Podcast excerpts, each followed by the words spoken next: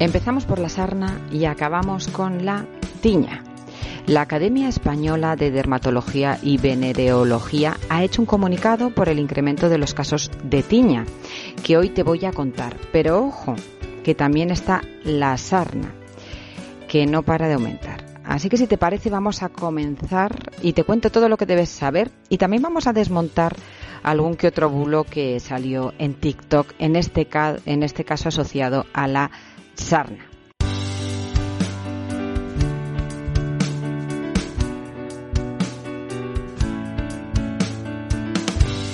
Hola a todos, bienvenidos a un nuevo podcast de Nadie como Mamá, un podcast dedicado a todas las mamás y futuras mamás, donde podrás encontrar información que comienza en el deseo de ser madre, el embarazo, parto, posparto y crianza de nuestros peques. Un podcast que puedes escuchar en iBox, Spreaker, Spotify, Apple Podcast y Google Podcast.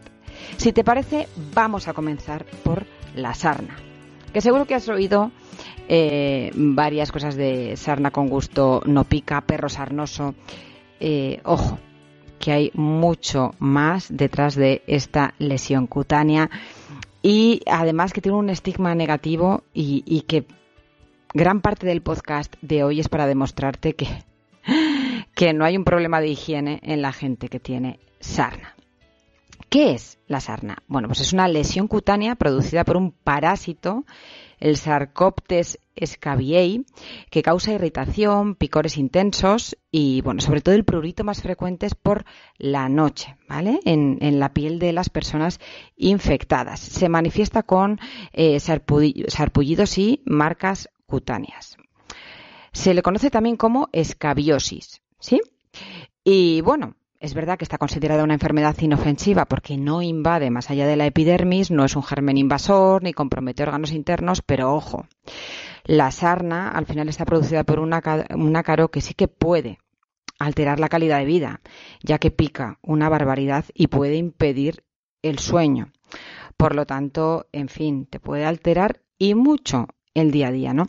Además que se puede producir una sobreinfección bacteriana.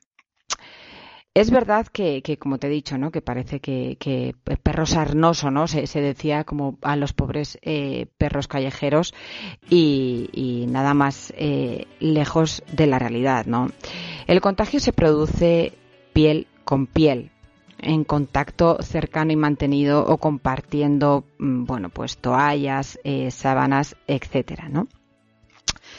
Eh, la AEDV, la Academia Española de Dermatología y Veneurología, em, opina que posiblemente la demora en el diagnóstico y el tratamiento de los pacientes infectados ha hecho que la carga parasitaria haya sido mayor y eso que nos ha hecho, bueno, pues porque que ha, conseguido que permanezcan más tiempo siendo contagiosos, ¿no? Entonces yo creo que de ahí también el incremento. Eh, bueno, los síntomas, ¿no? Los expertos aseguran que los pacientes pueden estar asintomáticos durante semanas. Luego empiezan a notar picor, pero eh, el problema es que entre las primeras semanas asintomáticos y que luego tardan en acudir al dermatólogo desde que empiezan a tener el picor, pues eh, bueno, pues mm, se, está tardando demasiado en, poner un tratamiento adecuado, ¿no? Y, por desgracia, el tratamiento adecuado y precoz es la arma más eficaz, ¿no? Para curar la enfermedad y evitar la transmisión en otras personas.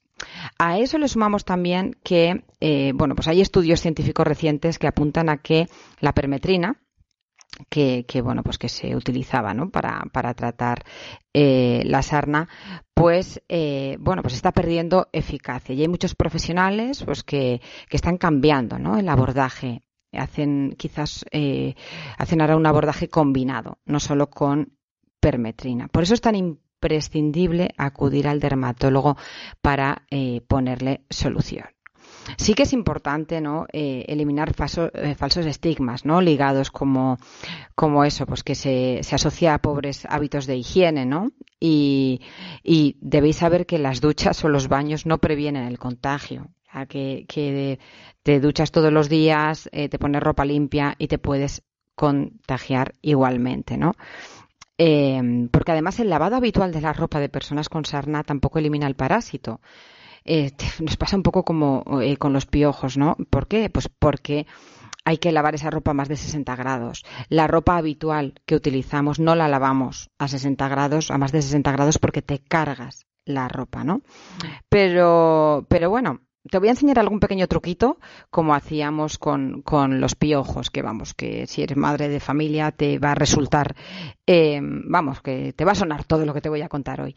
Pero también es verdad que además de quitar esos falsos mitos de la suciedad, eh, vamos a quitar el falso mito del vídeo de TikTok, que no tiene ninguna evidencia científica y los probadores de las tiendas no es un sitio en el que se pueda eh, contagiar la sarna. Estamos hablando que se suele contagiar entre familiares o tiene que haber un contacto directo piel con piel continuado, o sea, como os he dicho.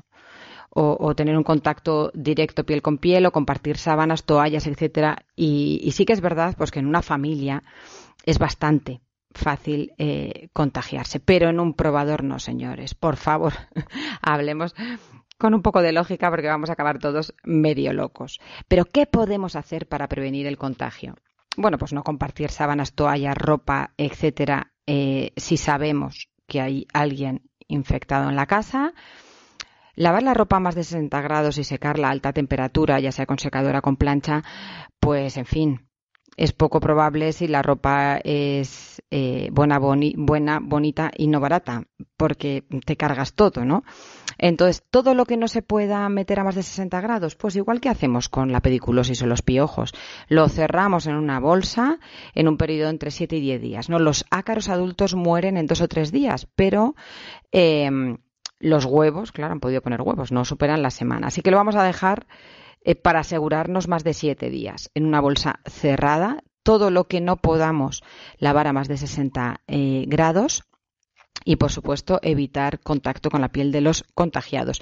Y igual que hacemos con los piojos, pues aspirar eh, cojines, aspirar las, bueno, los asientos del coche, las sillas del coche, etcétera. bueno, pues es lo que nos toca eh, y sobre todo importante, a la mínima que veamos algún tipo de lesión que puede corresponder con todo lo que te he contado de, la sarna, debemos ir a un dermatólogo porque el tratamiento precoz va a evitar también eh, y vamos a reducir el contagio, ¿no? Que ahora ya hemos hecho como una bola grande y cuesta bastante frenar eh, el contagio tanto en la sarna, como te he contado hasta ahora, como en la tiña, que hace unos días tuvimos un comunicado, ¿no? de la EDV eh, por el aumento de casos detectados en peluquerías de todo el país. Eh, ojo, vamos a hablar, no es que te... El problema eh, no es de las peluquerías, es de las peluquerías que no están teniendo quizás un cuidado de higiene mínimo con los aparatos y está asociado también al, bueno, pues las modas, ¿no? En, en, en los peinados de degradado que hace que pues eh, los adolescentes vayan a la peluquería prácticamente todas las semanas porque para mantener bien el degradado y eso pues ha hecho el aumento de, los casos de infecciones en el cuero cabelludo por hongos no las llamadas tiñas del cuero cabelludo eh, sobre todo en eh, adolescentes masculinos, ¿no? Pues que se cortan eso, empiezan con el rasurado y luego de, degradado que para mantener bien el corte de pelo eh, bueno, pues, pues en óptimas condiciones o tienes una maquinilla en casa y te lo hace alguien o te vas a la peluquería todas las semanas. Los síntomas. Bueno, pues la clínica más frecuente consiste en áreas de alopecia, descamación e inflamación en el cuero cabelludo. Y se suele tener picor, descamación en la zona, como te he dicho, a veces pérdida de pelo y en ocasiones inflamación, suporación, dolor o fiebre. Para evitar el contagio, la identificación de pacientes afectados es fundamental, que se produce por el contacto con las esporas del hongo, con el cuero cabelludo y los folículos pilosos del paciente. El estudio que han llevado eh, a cabo, pues desde el 2021 que han visto eh, este incremento, revela que el hongo causante en la mayoría de los casos fue el, el Trichophyton tonsurans, que se corresponde a su vez con la tipología habitual en las tiñas de la cabeza. Las lesiones han aparecido sobre todo en la zona de la nuca y el área temporal, que son las zonas donde se apura más el rasurado o el degradado. El doctor Leonardo Vascón, eh, dermatólogo del Servicio de Dermatología del Hospital General de Granollers y uno de los autores eh, principales del estudio lo que nos dice es que bueno pues que las lesiones pueden ser en ocasiones descamativas en otras aparece inflamación áreas rojizas y supuración con lo que bueno pues si aparece alguien a, rasurarse el pelo y vemos este tipo de, de síntomas primero y número uno no debemos informarle para que le pongan tratamiento, ¿no? Y bueno, pues las modas aquí sí que están relacionadas con el incremento de los casos, ¿no? No como hemos dicho con, con, con lo de los probadores de TikTok y la sarna, ¿no? Eh, bueno, es una moda internacional, ¿no? Que, que, sobre todo es el mantenimiento de ese tipo de peinados que hace que, se haya incrementado, ¿no? El, eh, por un lado, el contagio de la tiña a través de las maquinillas eléctricas infectadas, pues que compartan maquinillas eh, colegas para cortarse el pelo, que haya en centros que quizás no se está teniendo eh, el cuidado específico de desinfectar eh, entre un entre un cliente y otro la maquinilla, entonces bueno pues hay que extremar la precaución. ¿Cómo se diagnostica? Bueno, pues eh, lo que hemos dicho, ¿no? Si, si, la clínica sospechosa que hemos dicho de la descamación, la pérdida o caída de pelo, el prurito, el dolor, ¿no? La inflamación de la zona, áreas rojizas, ¿no? Eh, lo confirman con, con, un cultivo de, de hongos, eh, pues luego ya simplemente se, se, pone el tratamiento y ya está solucionado el problema. El tema es que cuanto más precoz sea el diagnóstico, más, favorable y menos riesgo, ¿no? De secuelas tiene para el paciente por un lado y también para reducir el contagio. Es imprescindible la desinfección del material utilizado al realizar estos eh, rasurados, tal y como ha indicado la EDV, y así lo han transmitido también a salud pública para reducir ese contagio. ¿no? Eh, lo de los probadores no es verdad, pero lo barato puede salirte caro. Es importante que, te hagan un buen peinado de moda en una peluquería que cumpla eh, bueno, por las normas de higiene que debe cumplir establecidas. Así que hasta aquí el podcast de hoy. Recordarte que tienes más de 100 podcasts eh, para ayudarte en la bonita, pero a veces eh, dura tarea de la maternidad. Nos escuchamos el viernes que viene. Ya sabes que me puedes encontrar en nadiecomomamá.com, en Facebook, en Instagram, en TikTok. Pero ojo, en TikTok, en TikTok para hablar de verdades, para tener que desmontar bulos como, como el caso del de los probadores. Gracias por estar al otro lado, porque sin ti nada de esto tiene sentido. Un abrazo enorme.